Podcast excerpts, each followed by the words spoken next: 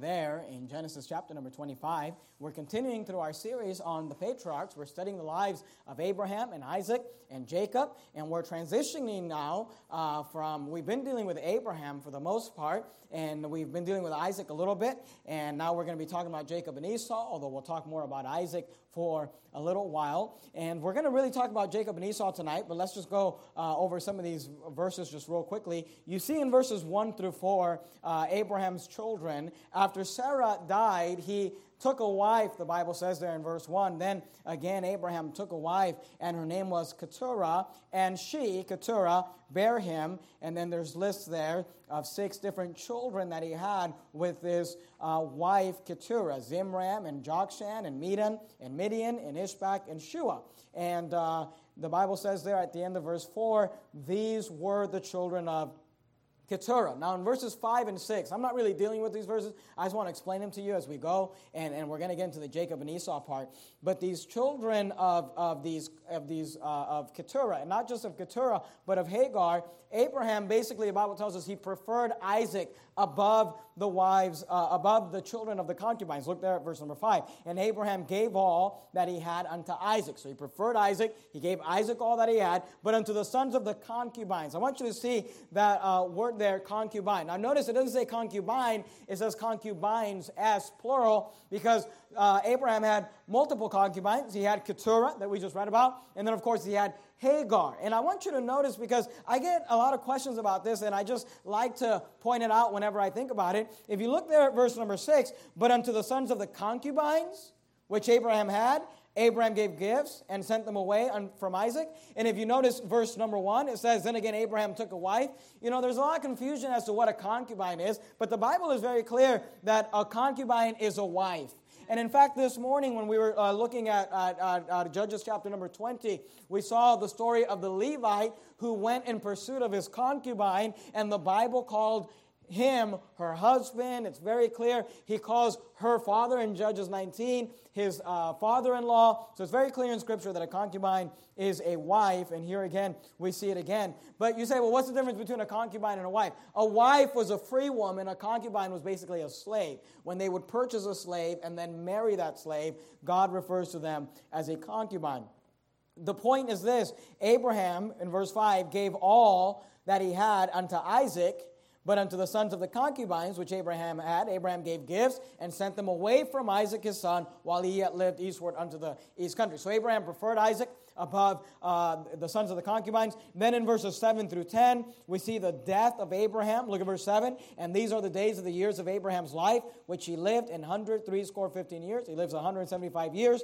Then Abraham gave up the ghost and he died. Look down at verse 9. And his sons, Isaac and Ishmael, buried him. So we get the end of the life of, uh, of, of, Abraham. He dies in a good old age. Uh, look down at verse number 11. Here we see that God begins to bless Isaac. And it came to pass after the death of Abraham that God blessed his son Isaac, and Isaac, Isaac dwelt by the well Lahairoi. Now, we talk about Ishmael's descendants through verses 12 and 16. Notice verse 12. Now, these are the generations of Ishmael. The word generations in the Bible always has to do with your descendants, not having to do with time. You know, sometimes people talk about a generation, they're talking about a, a, a span of time. In the Bible, generations are always having to do with, you know, your children, your grandchildren, those that uh, were uh, came from your bowels. In verse 13, we get that list. Verses 13 through uh, uh, 15, we get the list of all the different children. Look at verse 16. These are the sons of Ishmael, and these are their names by their towns and by their castles, 12 princes, and uh, according to their nations. Verses 17 through 18, we talk about the death of Ishmael. We see that he died uh, there in verse 17, and these are the years of the life of Ishmael, 130 and seven years, and he gave up the ghost and died. He's 137 years old. And then look down at verse number 19, and these are the generations of Isaac, Abraham's son. Abraham begat Isaac. So we started talking about the, the generations of Abraham talked about Esau, um, good night, Esau, Isaac and Jacob and the, son, the, the, sons of the, of, the, of the concubines, Keturah. Then we talked about Ishmael's, and, and he goes through and tells that. Now he's going to begin talking about the descendants or the generations of Isaac. And that's really what I want to preach about tonight, because at the end of this chapter, we get into a lot of interesting things about Jacob and Esau. And I want to give you just three uh, points tonight, three uh, lessons that we can gather from this passage in regards to Jacob and Esau. Look down at verse number 25 and verse number 20. And Isaac was 40 years old when he took Rebekah to wife. Now, if you remember, the last time we were in uh, the, the series on the patriarchs, Last week we didn't talk about it because we finished the sermon on dispensationalism. But uh, last last time it, we were we were talking about the fact that in Genesis 24, uh, Abraham sends a servant to go find uh, his son a bride, and we saw all the pictures there. Remember how it has to do with soul winning and the Great Commission.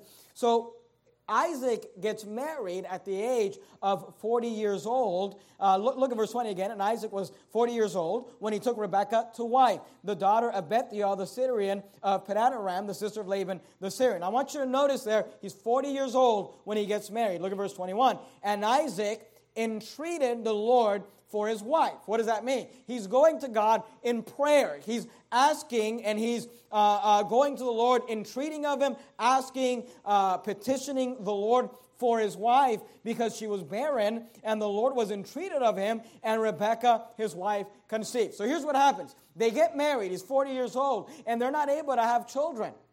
And Isaac basically makes it his goal to ask and entreat the Lord and to pray for children because his wife was barren. And the Bible tells us there in verse 21 Isaac entreated the Lord for his wife. And then at the end of verse 21, and Rebekah, his wife, conceived. Now, when you read that, you, it, it almost sounds like, okay, they couldn't have children. Isaac goes to pray. And then, hey, next week she's uh, pregnant. You know, she's ready to go. But if you notice, that's not the case. Because if, if you keep reading, look down at verse 22, and the children struggled, uh, I'm sorry, yeah, verse 22. And the children struggled together within her, and she said, If it be so, why am I thus? And she went uh, to inquire of the Lord. And the Lord said unto her, Two nations are in thy womb, and two manner of people shall be separated from thy bowels. And the one people shall be stronger than the other people, and the elder shall serve the younger. And when her days to be delivered were fulfilled, behold, there were twins in her womb. We're going to talk about all that in a minute. Look at verse 25. And the first came out red all over like an hairy garment, and they called his name Esau. And after that came his brother out, and his uh, hands took hold on Esau's heel, and his name was called Jacob. And I want you to notice what the Bible says here. And Isaac was three score years old when she bare them. What's three score years old? That's 60 years old. Here's what I want you to notice. He gets married in verse 20 at 40 years old. He begins to entreat the Lord and pray that his wife would have a child because she's barren. And then the Bible, te- the Bible makes it sound like she just got pregnant, gave birth. But the Bible tells us that when she had those two children, he was now 60 years old. What does that tell us? He prayed for 20 years. He prayed for a long time that his wife would conceive and that God would give him children. And that's the first point I want you to see tonight. We see the prayer for Jacob and Esau. And the prayer for Jacob and Esau shows us and illustrates to us that the key to prayer is persistence. Throughout the Bible, you will find that often God, the, the, the, Bible teaches, in fact, go into the book of Luke. I want to just uh, give you a couple of verses in regards to prayer tonight. Luke chapter number 18 in the New Testament. You got Matthew, Mark, and Luke is the third book in the Bible. The key to prayer is persistence, is sticking with it. And it's interesting because in the Bible, God actually tells us, and we're going to look at here in a minute, God basically tells us He wants us to bother Him. He wants us to annoy him. He wants us to just continually come to him in this process of prayer. Are you there in Luke 18? Look at verse 1. Matthew, Mark, Luke. Luke 18 and verse 1. And he spake a parable unto them to this end. Now, to this end means here is the point of the parable. What is the point of the parable? That men ought always to pray and not to faint. So the Bible tells us he spake a parable, and what was the point of the parable? That men ought always to pray and not to faint. Here's what it's saying pray all the time and don't quit. Pray all the time and don't get tired. Pray all the time and don't get weary. That's what it means not to faint. Look at verse 2. Saying, so here's the parable. Here's the picture, the illustration that God gives in regards to prayer. There was in a city a judge which feared not God. We have some of those judges in our Supreme Court too. They don't fear God. Neither regarded man, and they don't regard man either. And there was a widow in that city, and she came unto him, saying, Avenge me of mine adversaries. And he would not, notice, he would not for a while. So for a while, he just refused to do anything. But afterward, he said within himself, Though I fear not God, nor regard men, yet because this widow, notice this, underline this in your Bible, this widow troubleth me. Do you see that?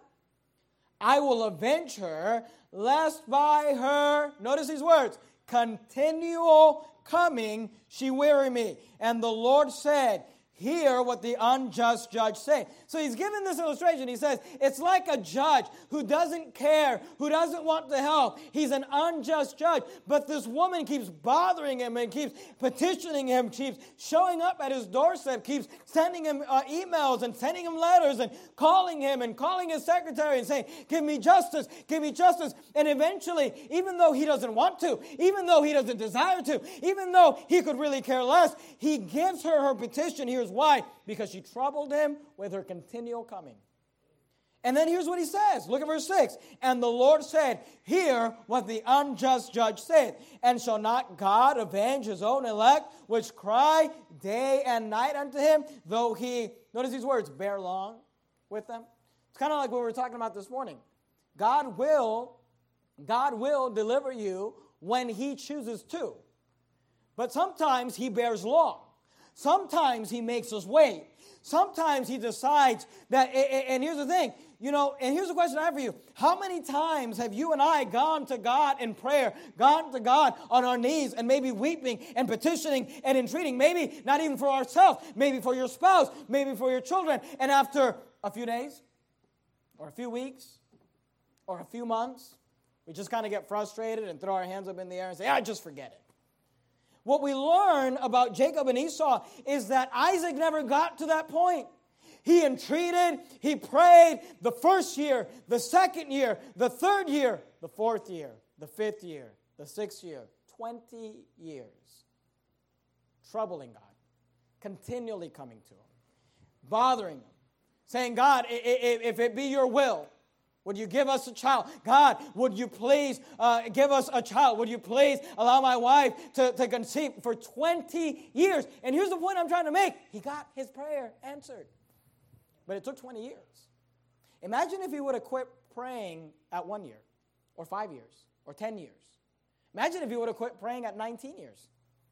Imagine at the 17 year mark, he would say, You know what? I've been praying for 17 years for this. God obviously doesn't want to do it. His prayer might not have been answered because there's a key to answered prayer, and it's persistent. It's continual coming. It's bothering and troubling God. That's what he says to do. That's the example he gave. You're there in Luke 18. Flip back a few pages to Luke chapter number 11.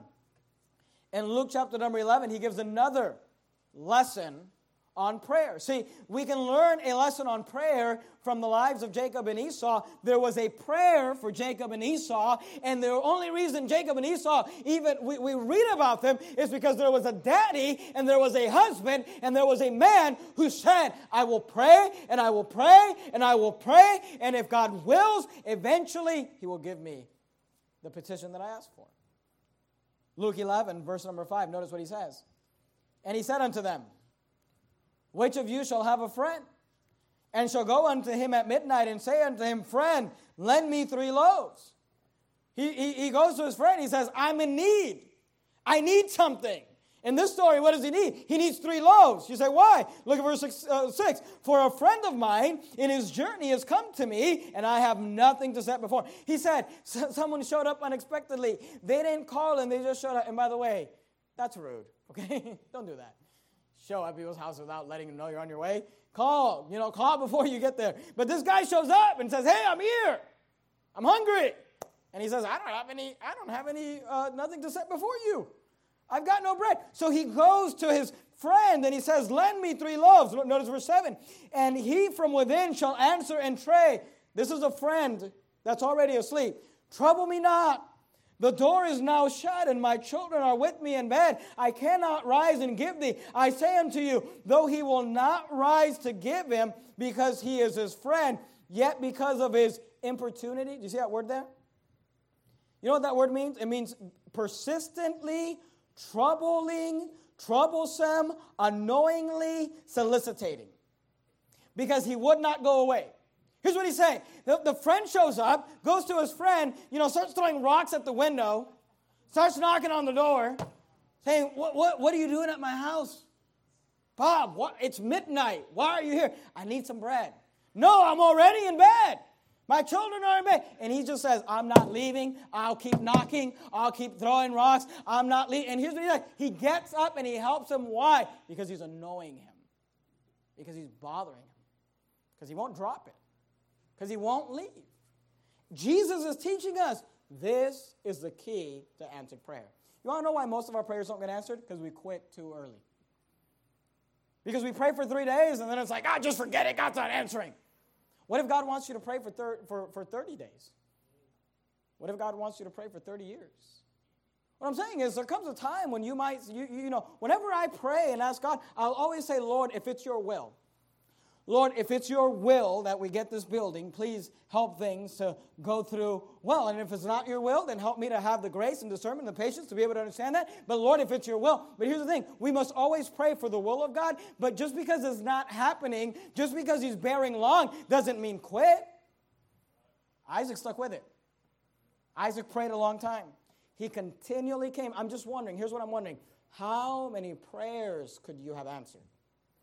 How many blessings are we forfeiting? Because we just give up too easily. The, the, the key to answered prayer is to persistently and regularly and actively be troubling God. Some of you have heavy burdens. You're praying about very specific things. For some of you, I know there's several ladies in our church that are praying for a baby. For others of you, it may be other things. It may be your financial situation, maybe your health. I, I, I don't know. Here's all I want to tell you is you just stick praying with it. You don't get frustrated. You don't get upset. You don't get discouraged. You don't just say, well, God just doesn't care. God's just not listening. It may take a while, but God says that if you continually come, if you trouble Him, if you are troublesome and annoying in your solicitation, eventually, if it's His will, He will answer your prayer. See, the prayer we learned from the lives of Jacob and Esau, the prayer for Jacob and Esau, and here's the key persistency. So here's a question I have for you What have you quit praying about? What have you just given up on? What if you said, well, that's never going to happen. That's never going to get resolved. That's never, that situation's never going to get better. God is never going to step in. Hey, don't say that, even if it takes 20 years, even if it takes 30 years, even if it takes 40 years, even if it takes 20 weeks, even if it takes 20 days. Just keep persistently praying. You have a God in heaven that can't answer the prayer, but he will answer when he chooses to. Go to the book of Romans. You're there in, in Luke. You're going to go past John, Acts, and Romans. The first thing we see from the lives of Jacob and Esau is we see the prayer for Jacob and Esau, and there's a key there uh, to the persistency in prayer. I don't know how Isaac did it. I've never prayed that long for anything. And, uh, you know, I'll just be honest with you. I- I've never prayed 20 years for something, but he did it and here's the thing God answered his prayer. And God, you say, well, why does God put that in the Bible? He puts that in the Bible to be, uh, to, to give us hope and realize that sometimes God takes a while to answer your prayer. And by the way, let me say this there's never one person in the Bible who could not have a child that did not have a child if they prayed for one. Every person in the Bible that prayed for a child eventually got him. Sometimes they had to wait 20 years. But God can bless, and God can answer. You just got to be persistent. Let me give you another point that we can learn from the lives of Jacob and Esau. We saw number one, the prayer for Jacob and Esau, but let's look at number two, the prophecy of Jacob and Esau. In this chapter, in Genesis 25, this chapter is quoted and it's referred to back in the book of Romans, Romans chapter number 9. I want you to see it. And here's the problem, and we're going to look at it closely. The, the problem with, I shouldn't say the problem, that's not the right words, but the fact that this chapter is quoted in Romans chapter 9, people will take Romans 9 and will basically take it out of context to prove Calvinism.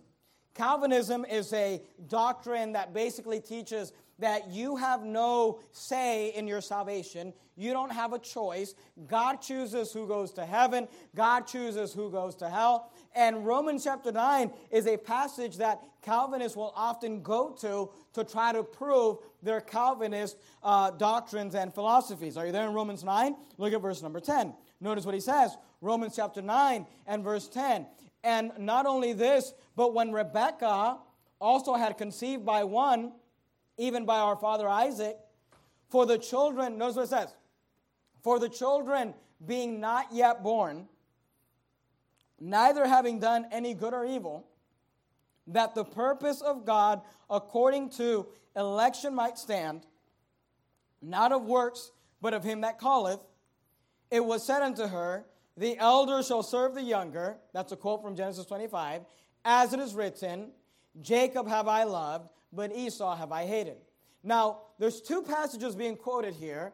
In verse 12, there's a quote from Genesis uh, chapter 25, and in verse 13, there's a quote from the book of Malachi. Now, Calvinists will take these verses. They, they love these words. If you look at verse 11, notice, for the children being not yet born, neither having done good or evil. So they'll say, see, they haven't done anything good or bad yet. That they love these words, that the purpose of God, according to election might stand. And they'll say, see, right there, God chose Jacob and he did not choose Esau. They hadn't done anything wrong. They hadn't even been born yet. He chose one and not the other. Verse 13, Jacob have I loved, but Esau have I hated. And they'll, they'll, they'll go off on this and prove, you know, say, see, this has to do with Calvinism and God chose one and not the other. Here's the problem with that is that the passage isn't talking about salvation at all.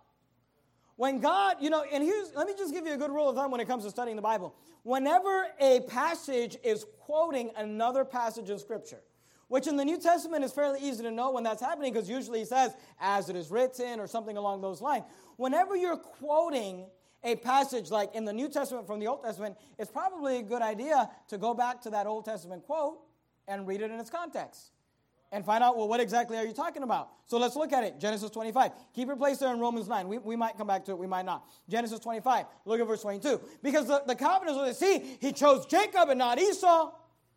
The, the, the elders will serve the younger. Jacob have I loved, Esau have I hated. See, all of that proves Calvinism. God chose one and not the other. Here's the thing Does that have to do, here's the question, does that have to do with salvation? And here's another question Does it even have to do with Jacob and Esau? Genesis 25, that's where the quote comes from. Look at verse 22. And the children struggled together within her. And she said, If it be so, why am I thus? And she went to inquire of the Lord. So she was, you know, these children are like fighting. These twins are fighting inside of her. And she's like, What's going on? And she goes and inquires of the Lord. I'll tell you one thing about the home of Isaac and Jacob. They had issues, you know, and they played favorites and all that. But these two at least prayed a lot. You know, Isaac prays, she's praying, she's inquiring of the Lord. Look at verse 23. And the Lord said unto her, notice what the Lord says Two nations. Do you see that? Two nations are in thy womb, and two manner of people, do you see that? Shall be separated from thy bowels. And the one people shall be stronger than the other people, and the elder shall serve the younger. So here's the question. When, when, when, when she goes to God and says, Why are these twins? I have such a stomach ache. You know, why are these twins just fighting inside of me? And she inquires, Lord, God comes back and says, Hey, it's because there are two nations in your womb. And then he says, The one, he says, the elder, and what he means by that is the nation that descends from the elder, that nation and that people will serve the younger. Meaning the nation that descends from the younger. He's not talking about Jacob and Esau, he's talking about the nations that will come from Jacob and Esau. And here's the thing he's not talking about salvation, he's talking about their descendancy. The fact that those that descended from Esau would serve those that descended from Jacob. So when, when, the, when the Calvinists go to Romans 9 and say, well, see, that proves Calvinism. Because God chose Jacob over Esau. God did not choose Jacob over Esau for salvation. God chose the people of Jacob, the nation of Israel, because remember, Jacob's name is changed to Israel. He chose the people of uh, Israel over the people of Esau or the Edomites. He chose them as his people. He gave them his covenants. He chose Abraham and Isaac and Jacob. And Jacob's name will later on be changed to Israel. And Jacob will have 12 sons that will be known as the 12 sons of Israel, that will become the 12 tribes of Israel. He chose that nation over Esau. And we'll see in a little bit why he did that. But both of them had an opportunity to be saved. It's not that he chose one for salvation and, and, and, and not the other for salvation. And, and people will say, and Calvinists will say, well, then why does it say? Why does he say that he hated Jacob or that he, loved Jacob and he hated Esau? Well, again, that's a quote. So let's go back to the quote and see what the quote's about. Go to the book of Malachi, Malachi chapter 1. It's the last book in the Old Testament, should be fairly easy to find. Malachi chapter 1. Because again, if, if, if Paul is quoting an Old Testament passage, shouldn't we go to that Old Testament passage and read it and study it and figure out, okay, what's he talking about? Now, let me say this. He's, the quote comes from Malachi. Now, you don't have to be a Bible scholar to find out that Genesis is the first book in the Bible and Malachi is the last book in the Old Testament, first book in the Old Testament, last book in the Old Testament. These two books are separated literally by thousands of years, okay? So when, when God said, Jacob have I loved and Esau have I hated, it was thousands and thousands and thousands of years after both of these men were dead.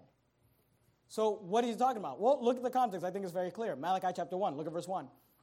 Malachi chapter 1, verse 1. The burden of the word of the Lord to Israel. Who's Israel? Now you say, well, well Israel is a nation. You're right. Israel's also a person. Jacob's name was Israel. So we got to figure out is God talking right now? Are you talking to Israel, the person, or Israel, the nation? Because, see, in the Bible, often na- an entire nation will be called by the name of one man or an entire tribe. They called the entire tribe the tribe of Benjamin. Well, Benjamin was one guy, but his entire tribe was called after him. The entire tribe of Judah, the Moabites were named after Moab, and, and the Edomites were named after Esau. The Israelites were named after Israel. Jacob, the person.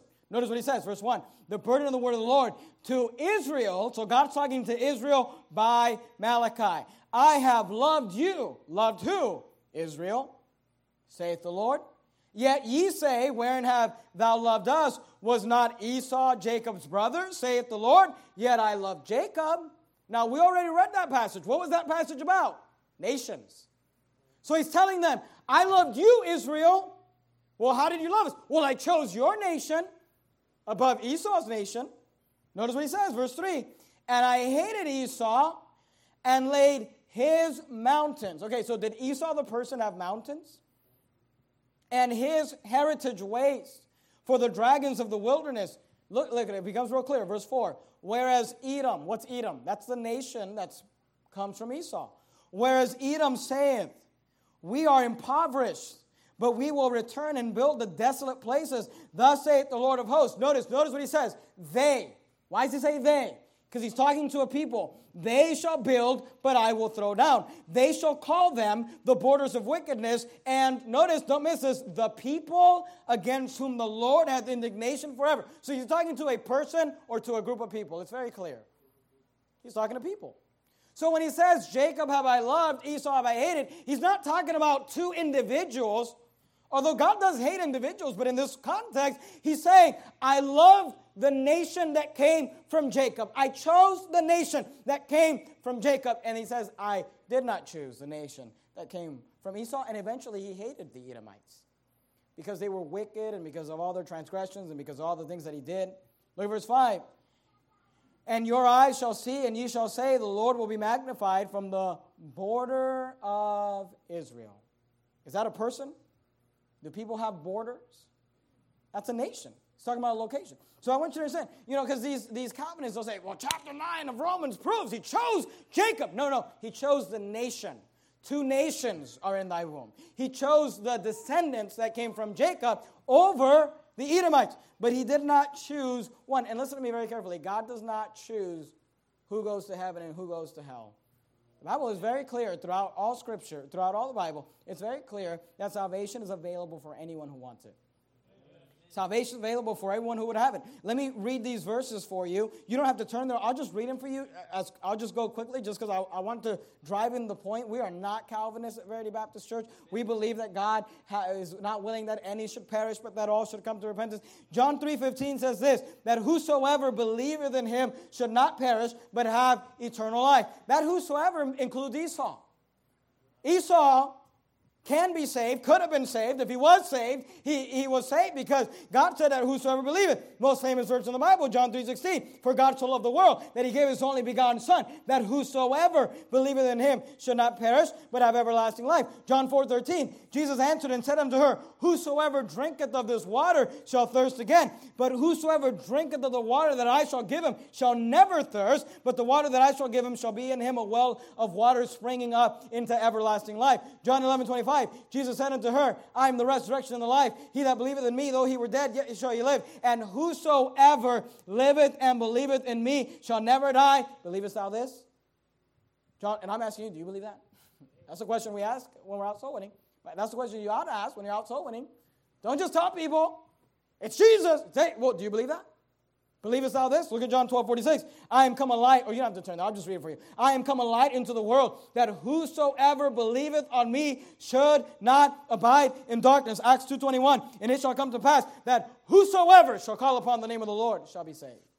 See, the Bible's very clear. Anyone who wants to, whosoever wants to, can be saved. Acts 10:43. To, to him give all the prophets witness that through his name whosoever believeth in him shall receive remissions of sins. Romans 9:33, as it is written, Behold, I lay in Zion a stumbling block and a rock of offense, and whosoever believeth in him shall not be ashamed. Romans 10:11, for the scripture saith, Whosoever believeth in him shall not be ashamed. For there is no difference between Jew and Greek, for the same Lord is over all, is rich unto all that call upon him. For whosoever shall call upon the name of the Lord shall be saved.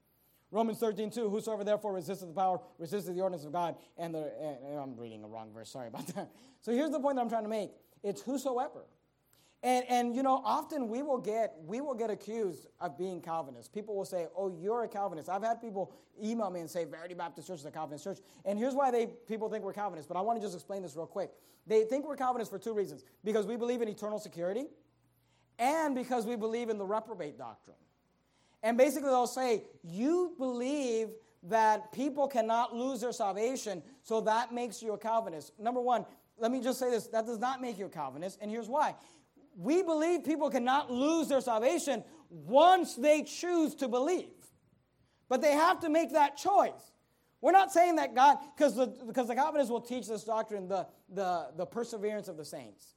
And they're saying if you're, you know, if God chose you, you're going to persevere. That's not eternal security. Eternal security is you're saved even if you don't persevere. Amen. You're saved even if you don't make it. You're saved even if you get backslidden. You're saved even if you quit on God. That's eternal security. The other reason people will get accused of being Calvinist is because we believe in the reprobate doctrine. Where we'll say, well, some people don't have the opportunity to be saved. And they'll say, well, what about all those verses in the Bible that say, whosoever will may come? Here's the thing reprobates could have got saved. We're not saying that God decided, I'm going to make you a queer. I'm going to make you a homo. I'm just going to take away. No, no, no. They rejected God. They got, you know, uh, they, the Bible says they knew God and glorified Him not as God. They rejected Him, and therefore eventually God rejected them. See, we do believe that eventually you can cross the line. We do believe that you can come to the point where God will take away your opportunity to be saved. But everyone had the opportunity to be saved. You understand that? We're not Calvinists by teaching that people lose their opportunity of salvation. You've got to be able to bring those two thoughts together or three thoughts together. You've got to be able to reconcile the fact that anybody can be saved, but you can cross the line. And people say, like, well, how can you teach that people cross the line? Every time someone dies without Christ, they cross the line. The Bible says, "Is it appointed unto man once to die, but after this is judgment." Once you die, you don't get a you don't get a chance to be saved. And some people cross that line before. And by the way, let me say this: reprobates, not all, you know, it's not just oh, the only reprobates out there are sodomites. That's an easy way for us to identify based on Romans chapter 1. But there are people out there who are reprobates who may not be sodomites. But the only way that someone can even go into that filthy, unnatural sin is because their conscience has been seared. It's because you know, they, they basically God gave them up, God gave them over unto vile affection. And let me say this I'm sick and tired of these thinking fundamental Baptists who want to go out there and give the gospel to all these homos. Look, we're not giving the gospel to a bunch of sodomites here at Verity Baptist Church. And if you think we're going to go out there, well, I'm just going to go out there and get a bunch of sodomites say, well, I don't know what church you're going to bring them to, but you're not bringing them to this church. If you want to bring a homo here, we'll kick that guy out and we'll kick out the guy that brought him. We're not, I, you, well, I just want to see if they get saved. No, I'm not going to let you experiment with my children. Well, I just want to see if they get saved. I'm going to bring a bunch of homos. No, I'm not going to let those people sit next to my kids. If you want to endanger your children, you want to bring a bunch of filthy faggots into your house and let them be around your kids and let them pervert your kids, you go at it, but not here. And these fundamental Baptists are like, well, let's just try it. Let's just try it. You try it. You go to somewhere else. We're not doing it here. They can't be saved. The only way they can even do those filthy acts is because God gave them up. God gave them over. God is done with them. God rejected them. God, and I don't want them anywhere near here. I don't want them anywhere near me, and I don't want them anywhere near my wife, and I don't want them anywhere near my children. You want to put them around? I had a ba- there's a Baptist preacher, and I won't tell you the name. There's a Baptist preacher not too far from here, who came out really hard against me and guys who preach like me, saying you got to bring the homos in, you got to love them, you got to get them saved. And I'm not rejoicing over this, but years later, I found out that some homo he brought into his church defiled his son in a Sunday school class. And I'm not rejoicing over that, but I, you know what I'm thinking to myself? That's your fault, buddy.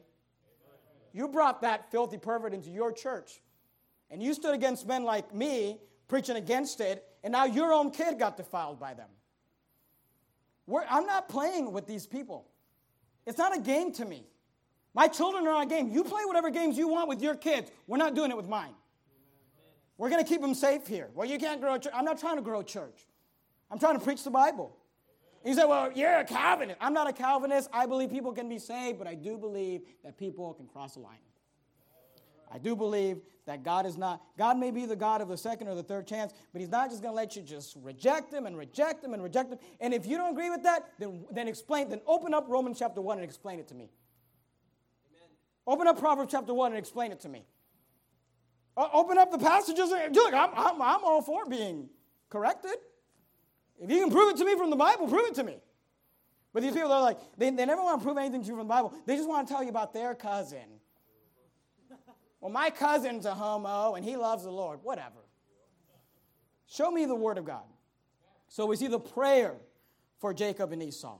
We see the prophecy of Jacob and Esau. God did not choose Jacob over Esau for salvation, God just chose Jacob as a nation.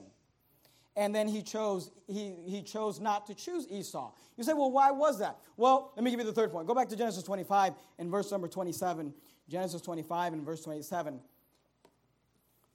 say pastor why are you preaching so hard against them I, I, I just signed the lease so you know they can't get out of it now. So i'm just kidding genesis 25 look at verse 27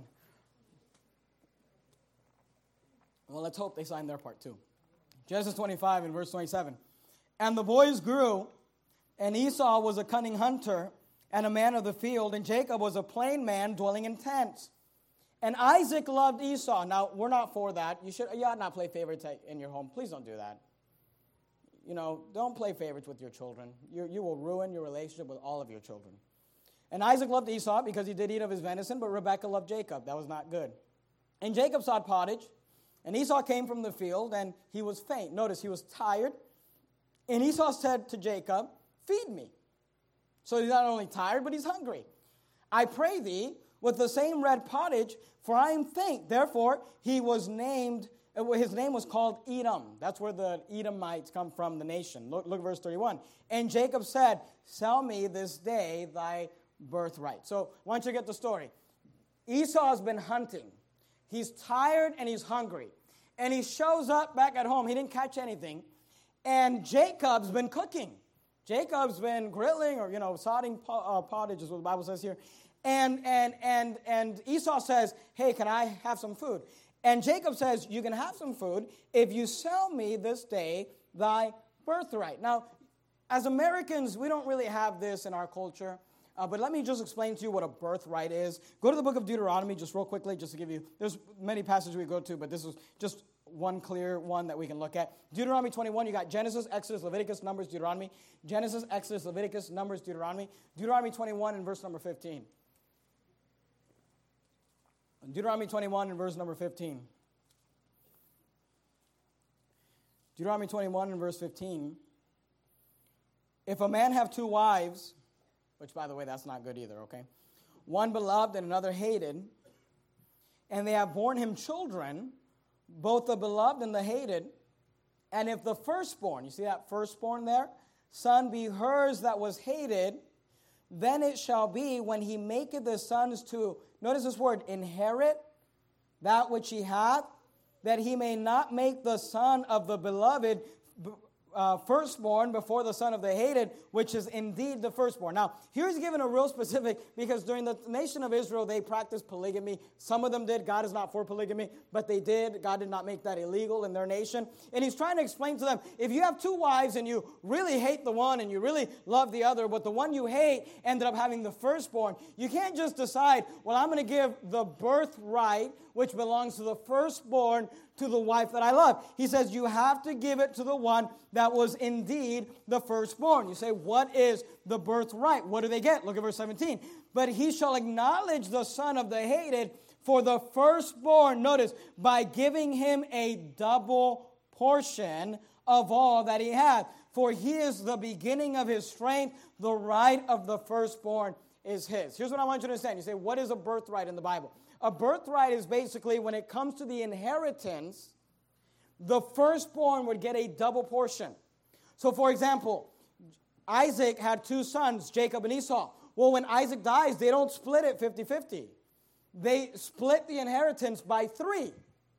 And then the firstborn gets two portions, or two thirds, and the next gets the last portion.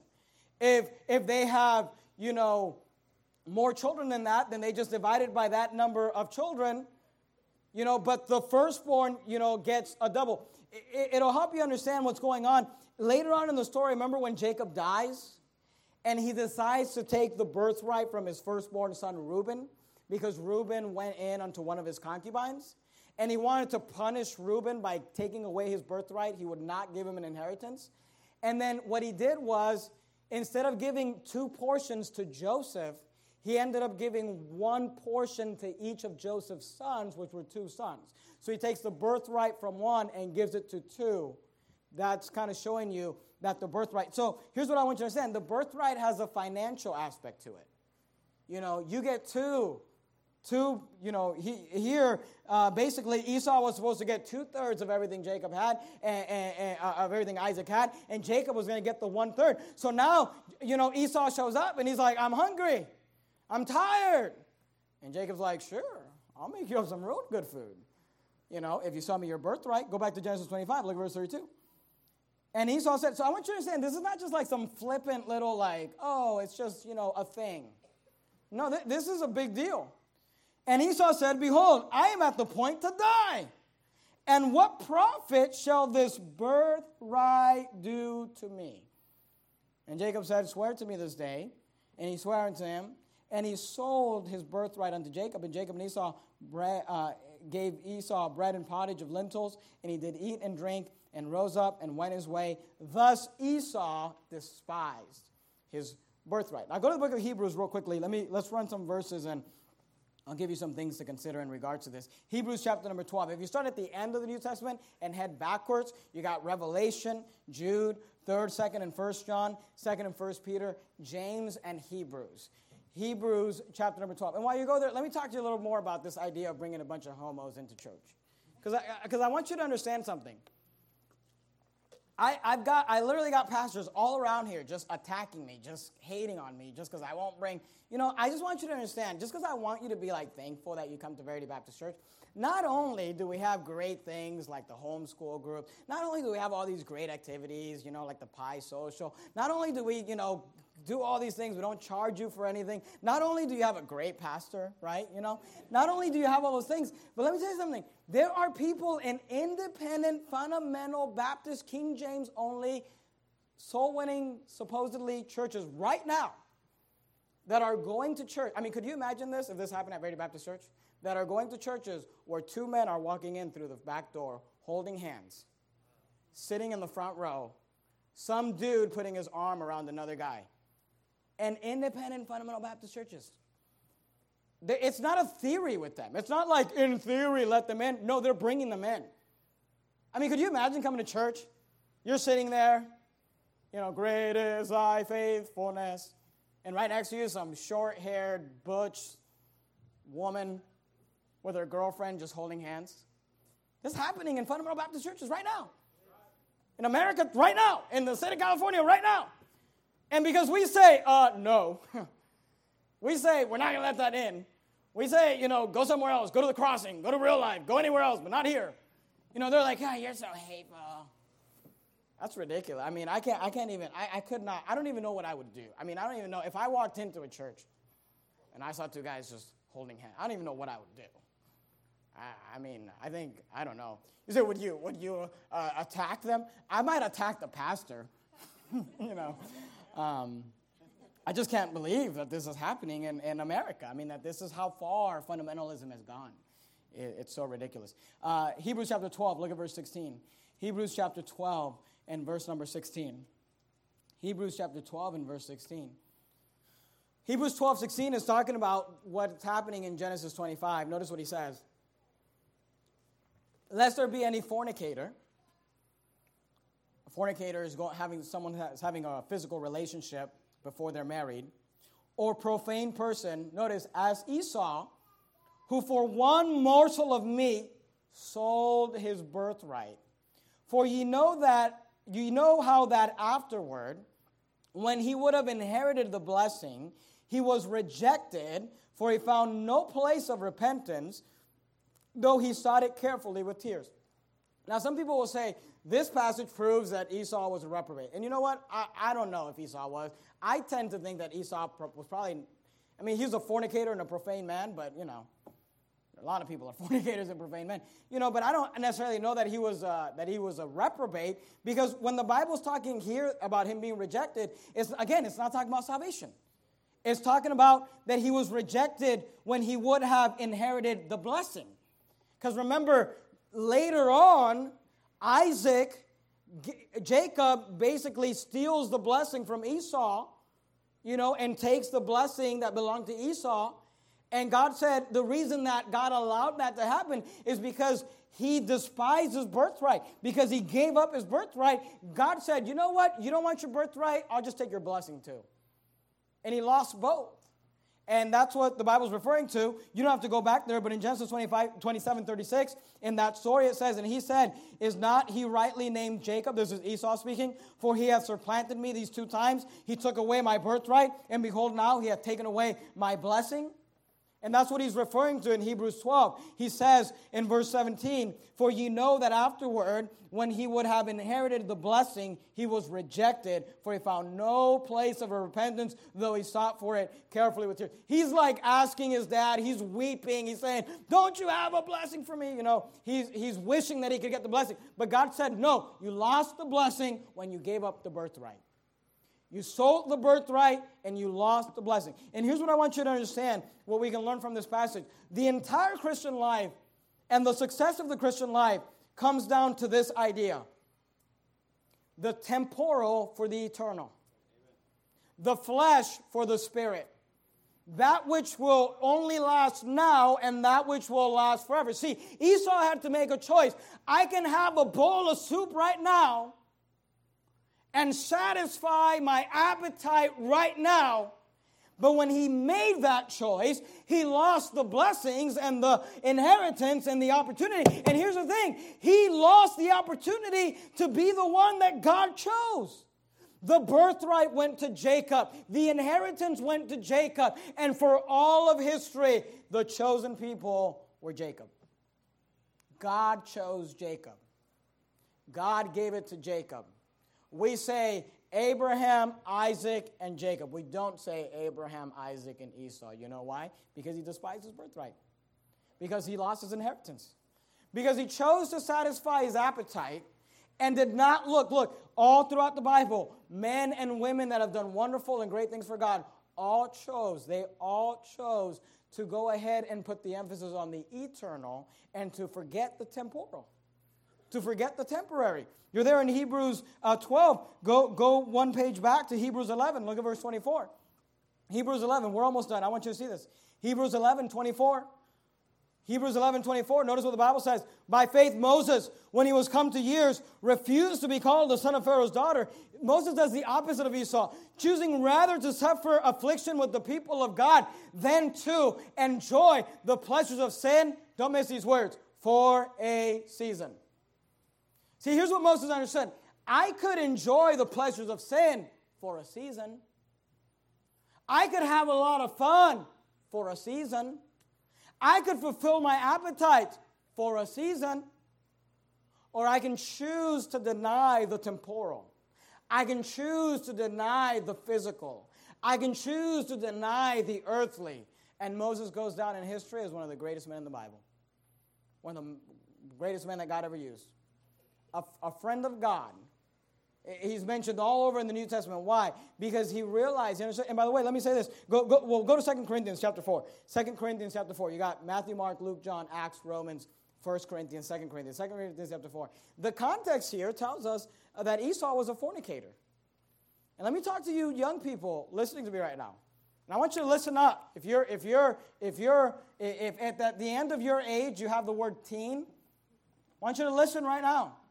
There are there are temptations to go ahead and fulfill a physical appetite.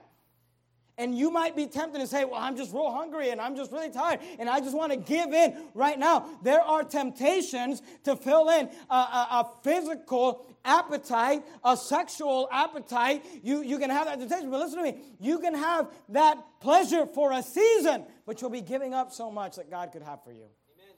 You'll, you'll be undoing, you, you, you'll give up the eternal. And I'm not talking about your salvation, but listen to me. Esau did not realize that when he sold out his birthright, he lost the inheritance. Not only did he lose the inheritance, he lost the blessing. He didn't know that. But Hebrews tells us when, when he chose to reject the one, God said, and some, some of you young people have quite a birthright. You have a mom and dad that has you in a church like Verity Baptist Church on a Sunday night. Some of you have moms and dads who actually moved here from different places, different parts of the state, and different parts of the country, just to have you in a church like this, that will preach like this, that will teach you like this. You've got such a birthright, you've got such an inheritance, you've got such a blessing on your life. God can use you so mightily. Don't throw it away for a physical appetite. Amen. Don't give in uh, and say, well, you know, well, that's, uh, I don't really know. I mean, it's really, it's God. I know, you know, Esau would say, I know all the promises of Abraham and I know all the promises of Isaac, but I'm hungry now. You're making a mistake. You're making a mistake.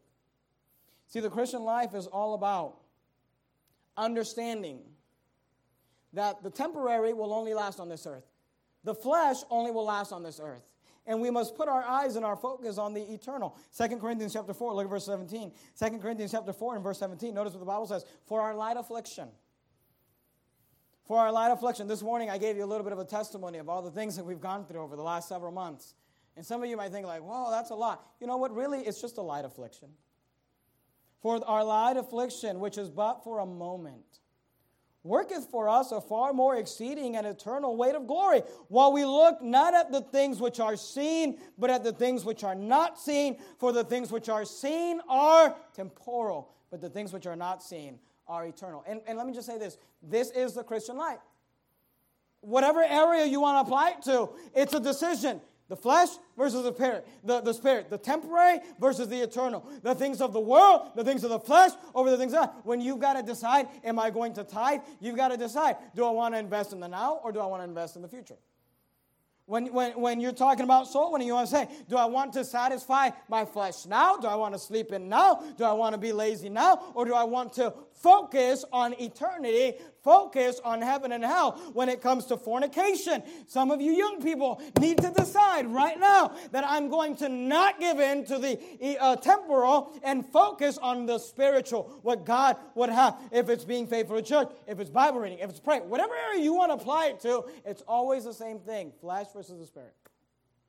The Bible says, if you walk in the Spirit, you shall not fulfill the lust of the flesh. Moses was a great man of God because he understood that I could fulfill my pleasures for a season. But then you need another fix, or another drink, or another view, or another meeting, or another whatever. As Christians, we've got to learn. We've got to learn to not give into the flesh and say, I'm going to give up this. And especially with you young children. Your purity and your virginity is so precious. And God wants you to honor Him with your bodies.